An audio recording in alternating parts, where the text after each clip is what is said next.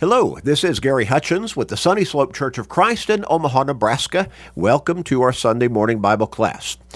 We are podcasting a Bible class every Sunday morning, posted at 9:30 local time. For those who are not able to be with us at the building, the Sunny Slope Church of Christ church building, at that same time every Sunday morning. We know there are people in the Omaha area who are not able to get out much, if at all, but who would like to still be in a Bible study. And so we're trying to make that possible for them by podcasting these Bible studies every Sunday morning. We also do this on Wednesday evening, posted at 6:30 local time.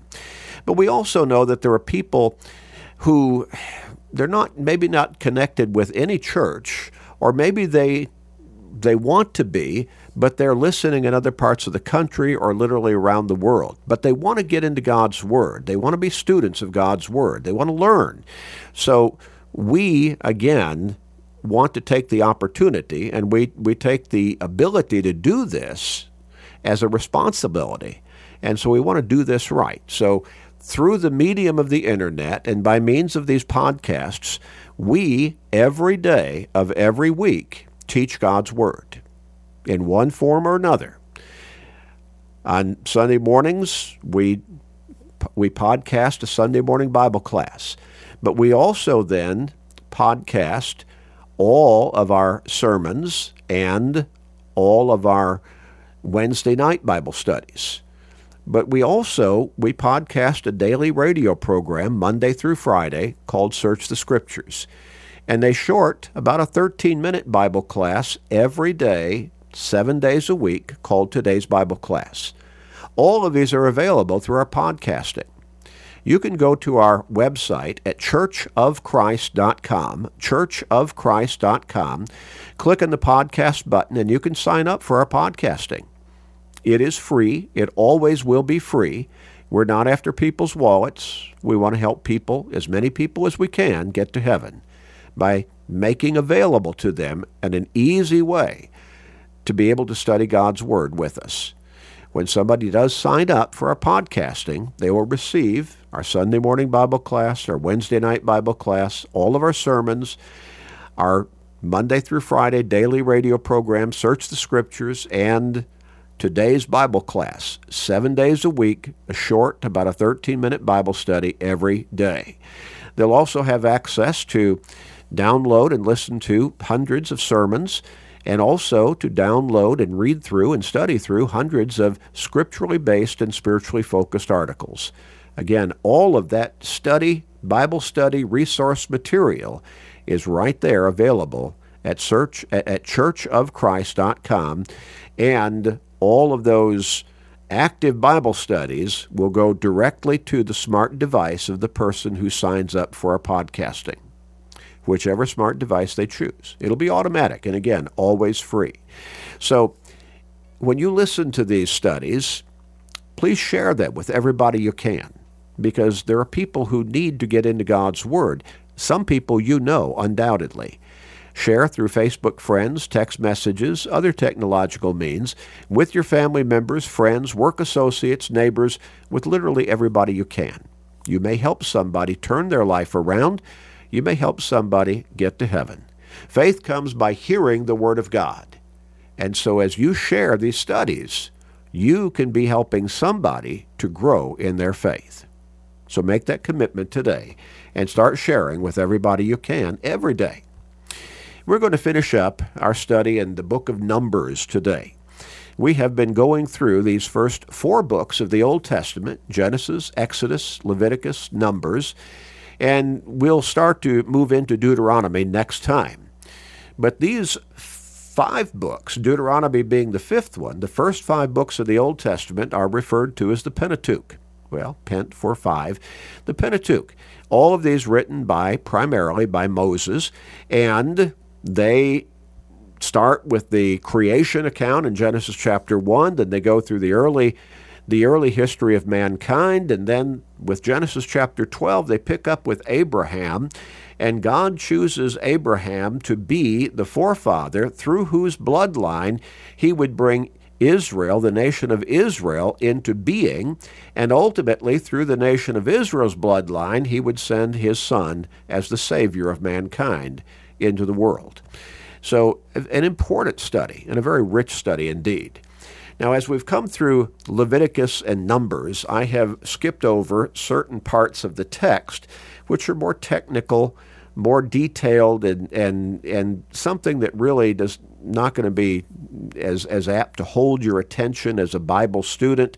And I've left those for you to read on your own, such as what articles go into the tabernacle, what uh, what is the makeup of the tabernacle, what kind of materials are used, and you know what are the different laws that God gave to Moses through that Old Testament law. You know, laws of sacrifice and the laws of of uh, illness and so on. It, you know, those are important, but again, they just don't make for a really good interest holding Bible class. So I've left those for you to read, and I've done a little bit of skipping here and there, and we'll do some as we come to the end of this particular book. But first, we're going to pick up with chapter 33 and verse 50. Now, the setting again is the nation of Israel. I say the nation. They are a people, and they're on the eastern bank of the Jordan River, ready to cross that river go into the promised land, the land of Canaan, that land that God had promised to them through their forefathers, dating all the way back to Abraham, hundreds and hundreds of years before, literally. And so God is ready to lead them across the Jordan River into that land, and He would lead them into battles against the inhabitants of that land. He might say, well, why would God drive out those inhabitants? Why would he why would he cause the Israelites to go to war with all those different peoples? Well, because number 1, he had promised that land to the Israelites. Number 2, the people who lived in those lands did not believe in God. If they had some knowledge of God, it was subservient to their belief in various idols that they worshiped. And an idol is nothing. And so God was going to dispossess them of their land. And in fact, he instructs the Israelites you defeat them in battle or else you drive them out. But don't have any dealings with them because if you develop relationships that are rather close with them, that gives them the opportunity to lead you away from me and to start worshiping their idols. And with idolatry, now some people might say, well, what's the big deal? You know, at least they're worshiping, it's just their religious belief. With idolatry, almost automatically went all kinds of immorality. Because again, you see, an idol is nothing, it's just a piece of material. There's nothing that even relates to deity within it. It's just an object. And God is the creator. God is the only God. So, we come toward the end of the book of Numbers. We pick up with verse 50 in Numbers chapter 33, and here are instructions for the conquest of Canaan. Now the Lord spoke to Moses in the plains of Moab by the Jordan, across from Jericho, saying, Speak to the children of Israel, and say to them, when you have crossed the Jordan into the land of Canaan, then you shall drive out all the inhabitants of the land before you. Destroy all their engraved stones, destroy all their molded images, and demolish all their high places. Now, what is he talking about there? God is telling Moses, You tell the people, this is what I want them to do. When they cross over the Jordan River into the land of Canaan, they're to drive out all the inhabitants of the land. And they are to destroy all their gra- engraved stones. What are, what are those? Well, they would be objects of worship. Now, when you start bowing down before a stone, before a rock, or before a carving, or, or before some kind of fashioned image out of some metal, you need to stop and ask yourself, what in the world am I doing? Why am I doing this? There are other texts in the scriptures that talk about how those idol worshippers would cut down a tree and they would cut off all the branches and then they would carve images into that tree, and then they would prop it up on some kind of support system, and then they would drop down on their knees and worship it. Now, does that sound absurd? You have created that, that idol, you fashioned it out of your own design, and now you're going to worship it as a god, lowercase g? That makes no sense whatsoever. And we could say superstition. God is God. God is the creator. The first commandment of the ten says, You shall have no other gods before me. And so God tells the Israelites through Moses, You drive them out, you destroy all their engraved stones, destroy all their molded images, again, their idols, and demolish all their high places. Now, what's a high place? How do we, how do we understand the significance of a high place? Well, the high places would be areas that were built that they would erect these images, these idols on, that would be up on maybe a hillside or a cliff or a mountainside. And the idea, I think, was to get it closer to the supposed deity, you know, up in the sky someplace. And so eh, those were false places of worship. They're not authorized by God. And, and the fact that they put these idols on them just demonstrated that they were in rebellion against God. And so God says, You destroy all those places, demolish all their high places. You know, destroy all their grave, uh, all their engraved stones, and destroy all their molded images. He goes on in verse 53 and he says, You shall dispossess the inhabitants of the land and dwell in it for I have given you the land to possess. So you're going to dispossess those people who are living there, drive them out, defeat them in battle, drive them out. And you shall divide the land by lot as an inheritance among your families.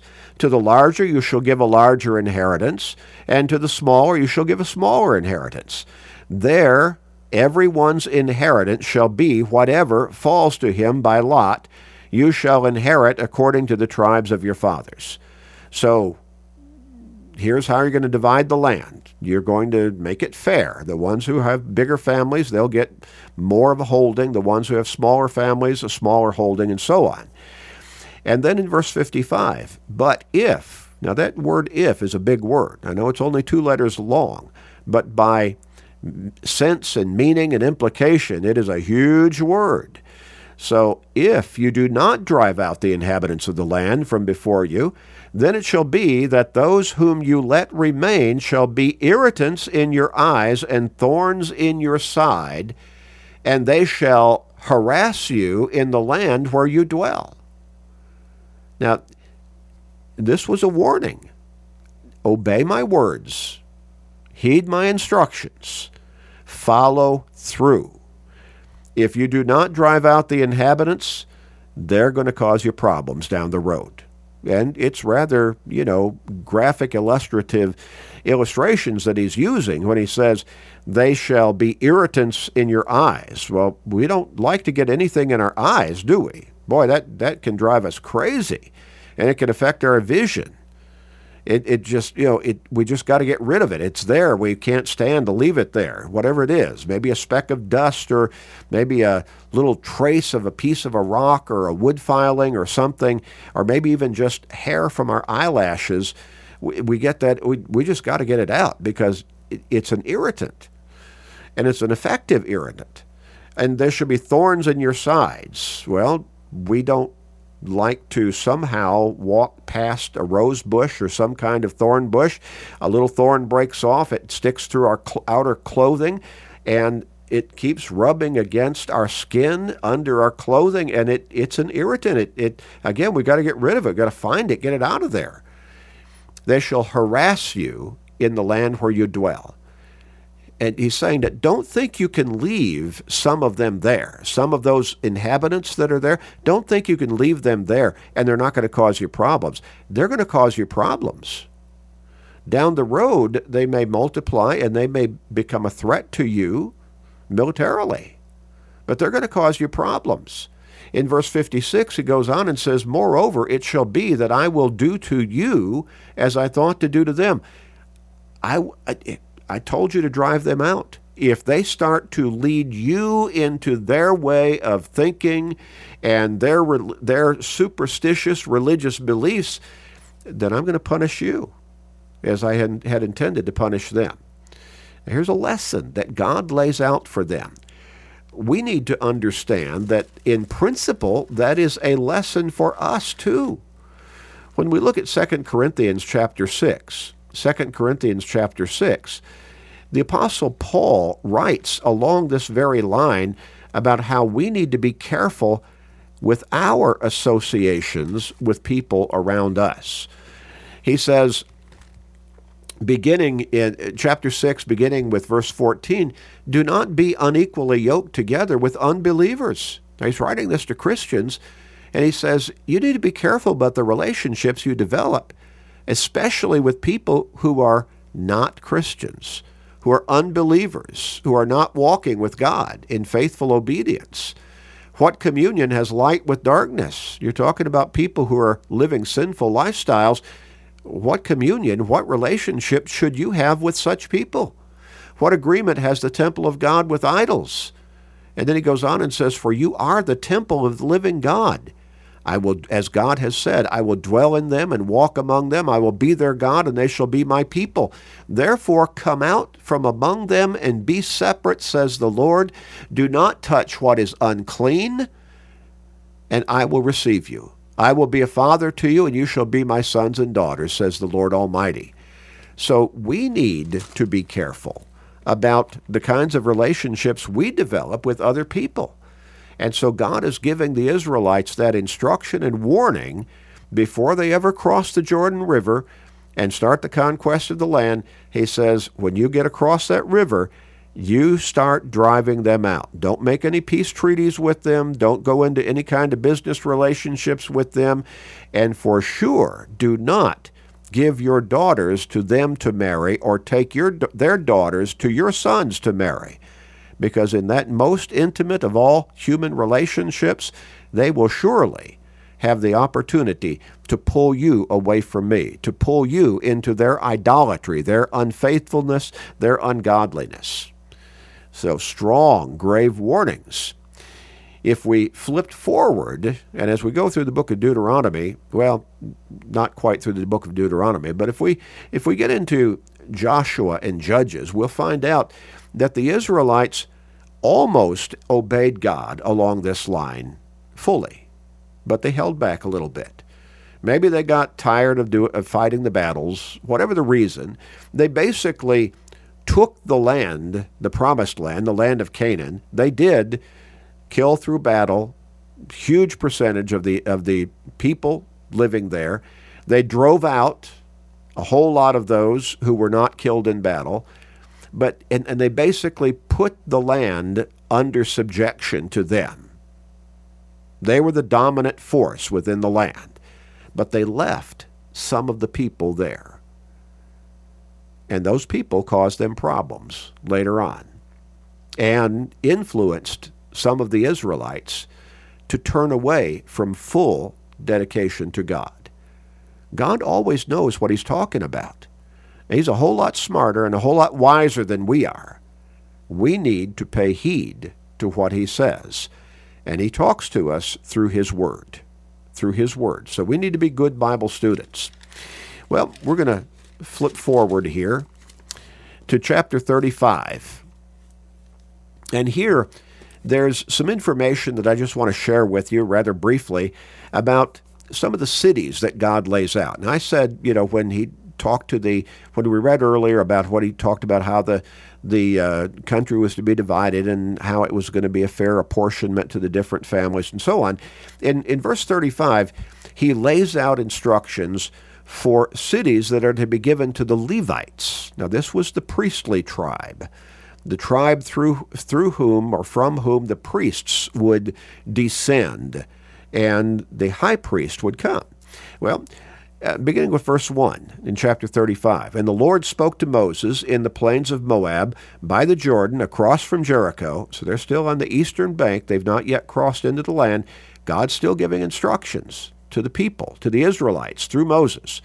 And so he tells Moses, command the children of Israel that they give the Levites cities to dwell in, in dwell in from their inheritance, uh, from the inheritance of their possession, and you shall also give the Levites common land around the cities. So he's providing for the people of the priestly tribe. They shall, now they're going to take care of the tabernacle. Later on, when the temple is built, they're going to take care of the temple. They're going to be overseers, basically, of the worship of the Israelites. They shall have the cities to dwell in, and their common land shall be for their cattle, for their herds, and for all their animals. See, they're still going to have to make a living, basically, take care of themselves. The common land of the cities, of which uh, or which you will give the Levites, shall extend from the wall of the city outward a thousand cubits all around.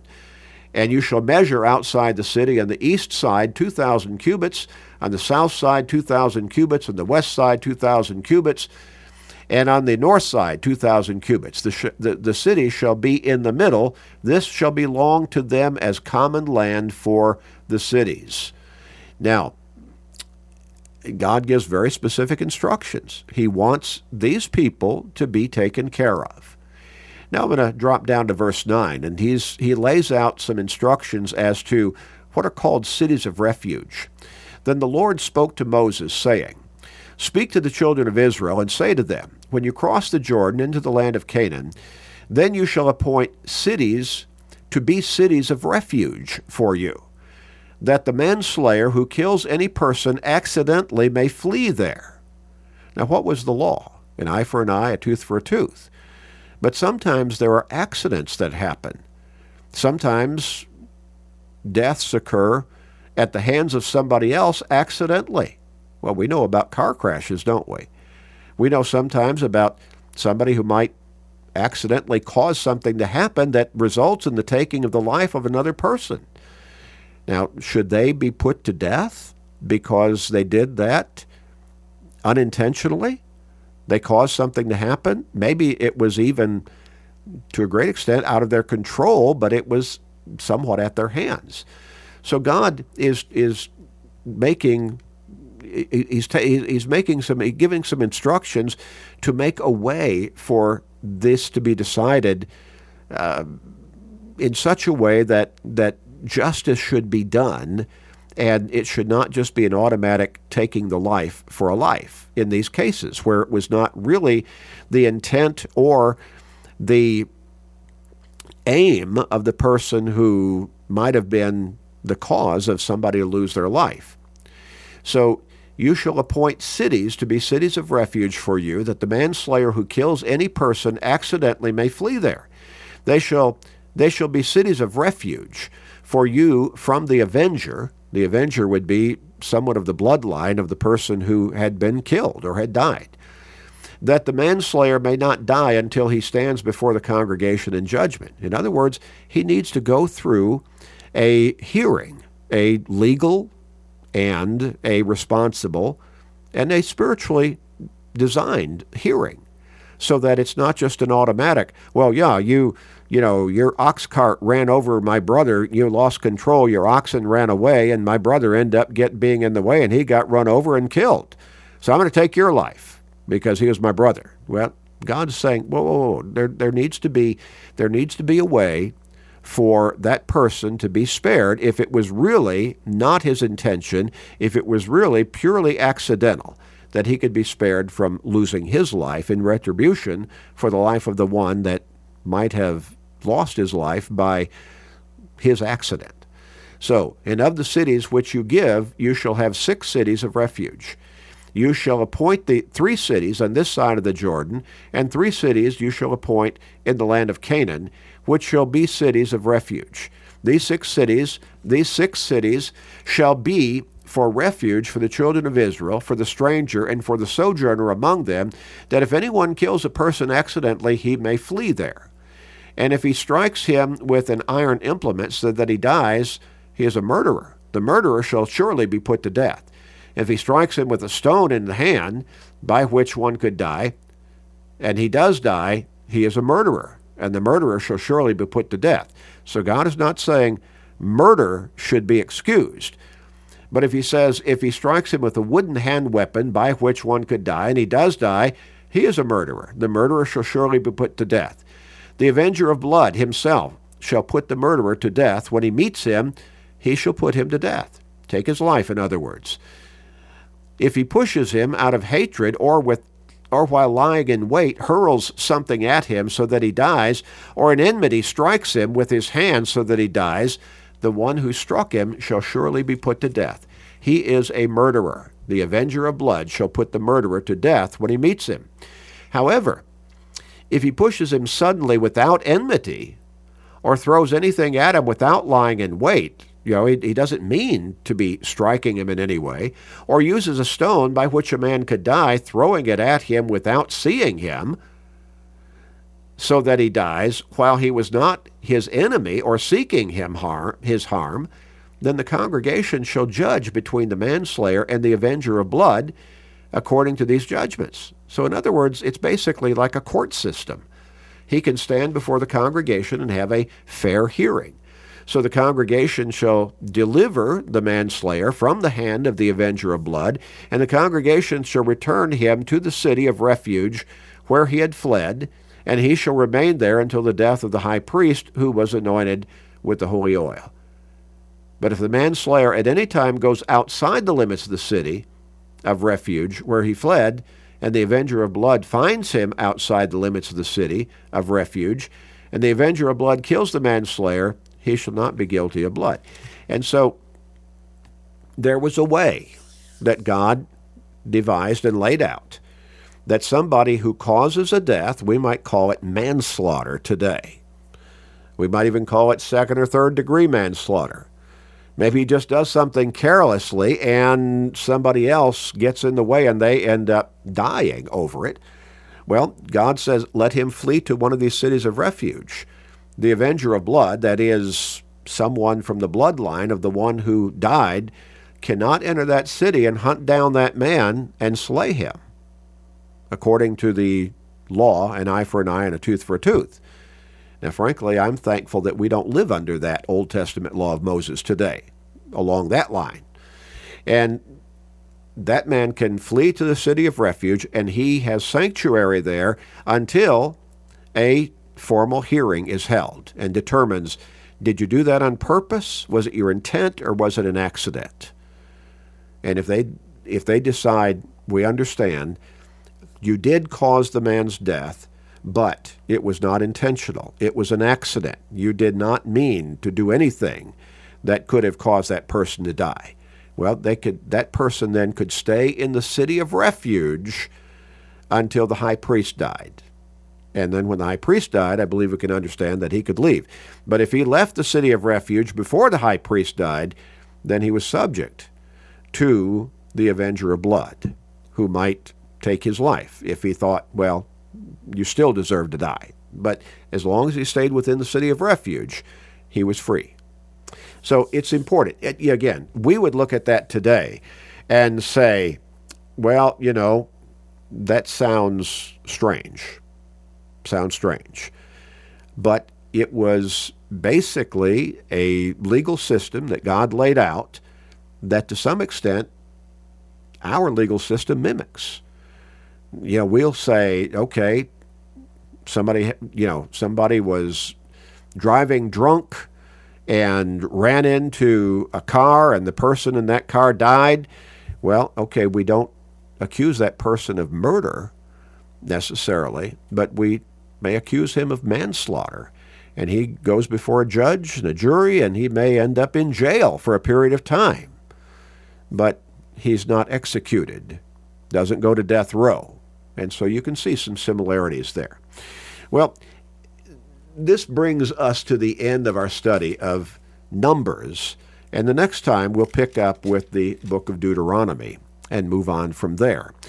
But again, very interesting, very rich history of first mankind in its early days of existence, and then from Abraham on, Genesis chapter 12 on, the history of the bloodline that would lead up to the development of the nation of Israel, and then through their bloodline, the coming of the Savior into the world. I hope you're enjoying this study. I hope it's helping you get a better perspective on the Old Testament. Let's pray. Father, thank you for your word. Thank you for loving us enough to to give us your guidelines to live the best life that we can live. And thank you, Father, for your blessings and protections upon us. And we pray for those protections. We pray for those blessings, Father. We pray that you'll guide us to live the life that is in keeping with your will, communicated to us through your word. And we pray, Father, that you will help us to be an example of your will and of your righteousness, of godliness, of Christianity to everybody around us, to help them see the best way to live their life in this world with the greatest hope of eternal life with you in heaven. Please forgive us, gracious Father, and please do protect us from all kinds of harm and danger. In Christ's name, we pray. Amen.